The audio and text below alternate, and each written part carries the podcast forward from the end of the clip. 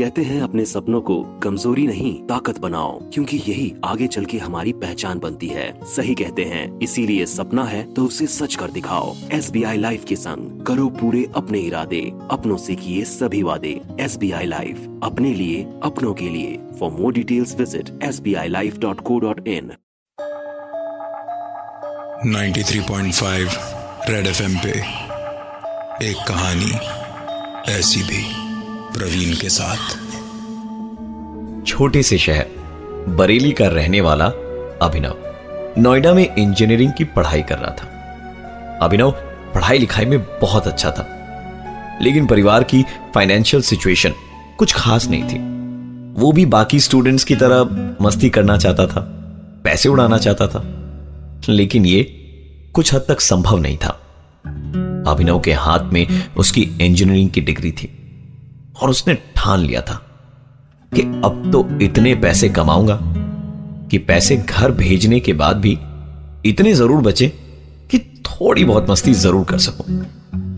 चेन्नई की एक construction company में उसकी नौकरी भी लग गई। पहले 10 दिन उसने कंपनी की गेस्ट हाउस में बिताए। इस बीच इधर उधर खोजबीन के बाद उसे एक 2 BHK फ्लैट रेंट पर मिल गया। ऑफिस से थका हारा अभिनव जब घर पहुंचा तो रात का खाना बनाया और उसके बाद किताबें पढ़ते पढ़ते उसे कब नींद आई पता ही नहीं चला। आधी रात गई उसकी नींद एक आवाज से टूटी। घड़ी की तरफ देखा तो करीबन 1 बजे थे उस समय। आवाज घर के मेन गेट से आ रही थी। कई सवाल उमड़ रहे थे अभिनव के मन में। कौन हो सकता है इस समय, क्योंकि इस शहर में तो वो ज्यादा लोगों को जानता भी नहीं है।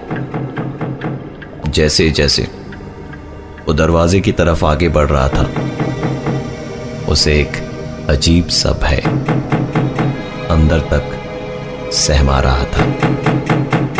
ऐसा लग रहा था मानो कोई ठीक उसके पीछे हो, परंतु पीछे घूमने की वो हिम्मत न कर सका।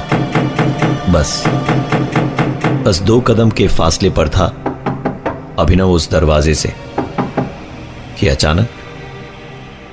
अचानक वो आवाज बंद हो गई। अभिनव ने फिर भी हिम्मत करके दरवाजा खोला तो वहां कोई भी मौजूद नहीं था।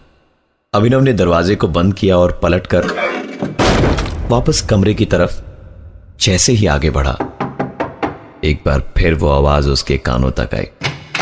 दरवाजा खोलने के लिए जैसे ही उसने अपने हाथ बढ़ाए आवाज सामने के दरवाजे से आना बंद हो चुकी थी, क्योंकि इस बार दरवाजे पर हो रही दस्तक पीछे के दरवाजे से आ रही थी। पीछे था वो कमरा जो ब्रोकर ने अभिनव को नहीं दिया था। उस दरवाजे के सामने लगा था एक ताला और दरवाजे को कोई अंदर से धक्का दे रहा था। अभिनव और बर्दाश्त नहीं कर पाया और सीधा अपनी बिल्डिंग से बाहर निकलकर परेशानी वाली हालत में अपने दोस्त ऋषि को फोन करने लगा। ऋषि के फोन उठाने पर अभिनव ने उसे सारी बात बताई। आधे घंटे के ठीक बाद ऋषि उसके घर के बाहर था। दोनों एक साथ घर के अंदर प्रवेश करते हैं। चारों तरफ सन्नाटा था, ना कोई दस्तक और ना ही कोई और आवाज। दोनों काफी देर तक एक दूसरे से बातें करते रहे और उसके बाद तकरीबन 3, 3:30 बजे उनकी आंख लगी। ऋषि को नींद में कुछ समझ नहीं आ रहा था, पर वो एक अजीब सी आवाज को सुन पा रहा था। ऐसी आवाज उसने आज से पहले कभी नहीं सुनी थी। जो आवाज अब तक उसे बड़ी दूर से सुनाई दे रही थी वो अब धीरे धीरे और भी ज्यादा जोर पकड़ते हुए उसके कानों के पास आ रही थी। ऋषि इन चीजों को और बर्दाश्त नहीं कर पा रहा था। उसने अभिनव को नींद से जगाया और उसे सुनाई दे रही आवाज के बारे में बताया। अभिनव ने कहा, ये शायद उसका वहम है। अभिनव को कोई भी आवाज सुनाई नहीं दे रही थी। ऋषि के सर से पसीना तरबतर गिरे जा रहा था, क्योंकि उसे वो आवाज साफ तौर पर सुनाई दे रही थी और वो धीरे धीरे उसे पागलपन की ओर घसीट रही थी। तभी अचानक अभिनव ने कहा कि क्या तुमने किसी के दरवाजे को खटखटाने की आवाज सुनी? ऋषि ने बताया कि उसे दरवाजे को खटखटाने की कोई आवाज नहीं आ रही है, पर इस तरह की आवाज सुनाई दे रही है।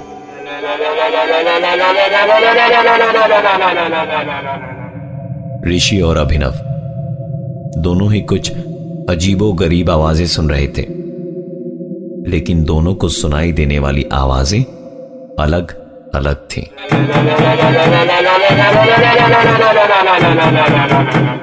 दोनों वहां से भागकर ऋषि के घर चले गए। रात बीतने के बाद सुबह ही अभिनव ने ब्रोकर को फोन लगाया और रात वाली बात बताई। ब्रोकर ने कहा, साहब नया शहर है, नए लोग हैं, इसलिए शायद आपको ऐसा लग रहा होगा। अरे 2-3 दिन की बात है, एक बार आप इस माहौल से एडजस्ट हो जाए, फिर देखिए सब ठीक हो जाएगा। पता नहीं क्यों पर अभिनव को ब्रोकर की बातें सही लग रही थी। उसने अपना काम खत्म करा और थका हारा ऑफिस से लौटकर अपने घर का ताला खोल ही रहा था कि तभी पीछे से आवाज आई, तो आप ही हैं अभिनव साहब, सुना आपको बड़ी दिक्कत हुई रात को। पलट कर देखा तो सीढ़ी पर 45-50 साल का एक आदमी बैठा था। बातचीत आगे बढ़ी तो पता चला कि वो इस मकान के मालिक हैं। अभिनव ने घर का दरवाजा खोला और घर आए मेहमान को अपने साथ अंदर ले गया। अभिनव ने कल रात घटी सारी घटना विस्तार से बताई तो मकान मालिक ने पूछा कि ब्रोकर ने आपको दूसरे कमरे की चाबी क्यों नहीं दी? वो ब्रोकर कुछ गड़बड़ तो नहीं कर रहा? दोनों बातें ही कर रहे थे कि अचानक एक बार फिर दरवाजे पर वैसी ही दस्तक सुनाई दी जो कल रात अभिनव ने सुनी थी। अभिनव ने मकान मालिक से कहा, आपने सुना ना, कल रात से ये आवाजें मुझे परेशान कर रही हैं। मकान मालिक हैरान होकर अभिनव की तरफ देख रहा था, क्योंकि उसे कुछ भी सुनाई नहीं दिया था। खैर हिम्मत जुटाकर अभिनव वहां से उठा और कहा, मैं आपके लिए चाय बनाकर लाता हूं। चाय बनाने के लिए किचन में जाना तो बहाना था ताकि वो उस दरवाजे पर नजर रख सके जहां से वो अजीबोगरीब आवाजें आ रही थी।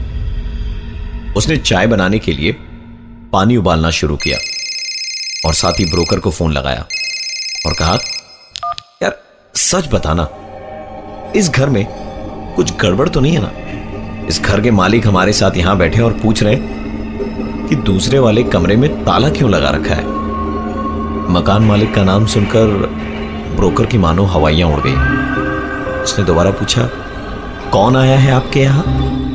अभिनव ने बताया, मकान मालिक। और ये सुनते के साथ ही ब्रोकर ने फोन की लाइन काट दी।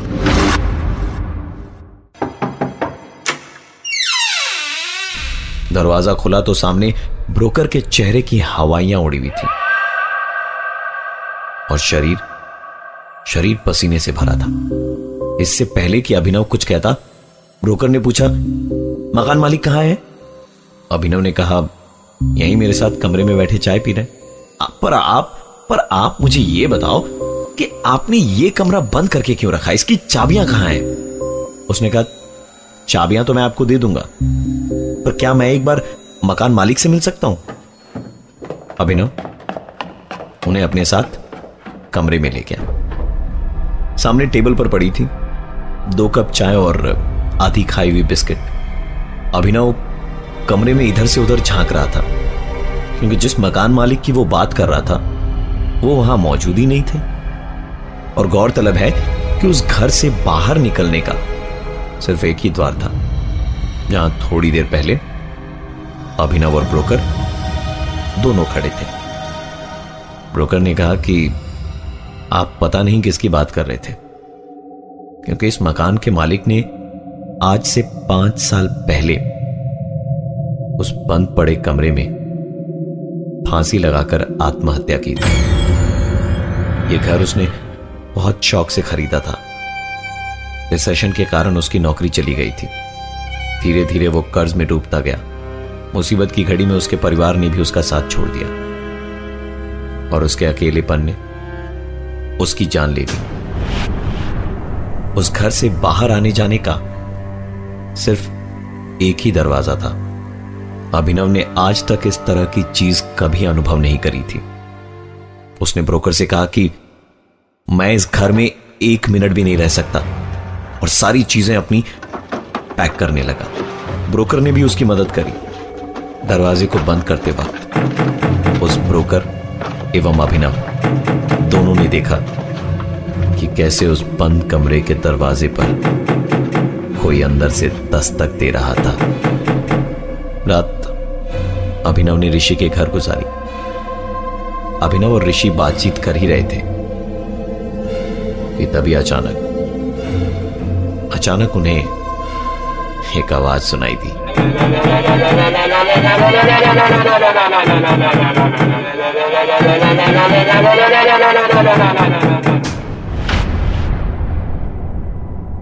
मैं हूं प्रवीण, और ये थी आज की एक कहानी ऐसी भी। 93.5 रेड एफएम पे एक कहानी ऐसी भी प्रवीण के साथ। दोबारा सुनने के लिए विजिट करिए हमारा YouTube channel 935 red TV. 93.5 red FM बजाते रहो।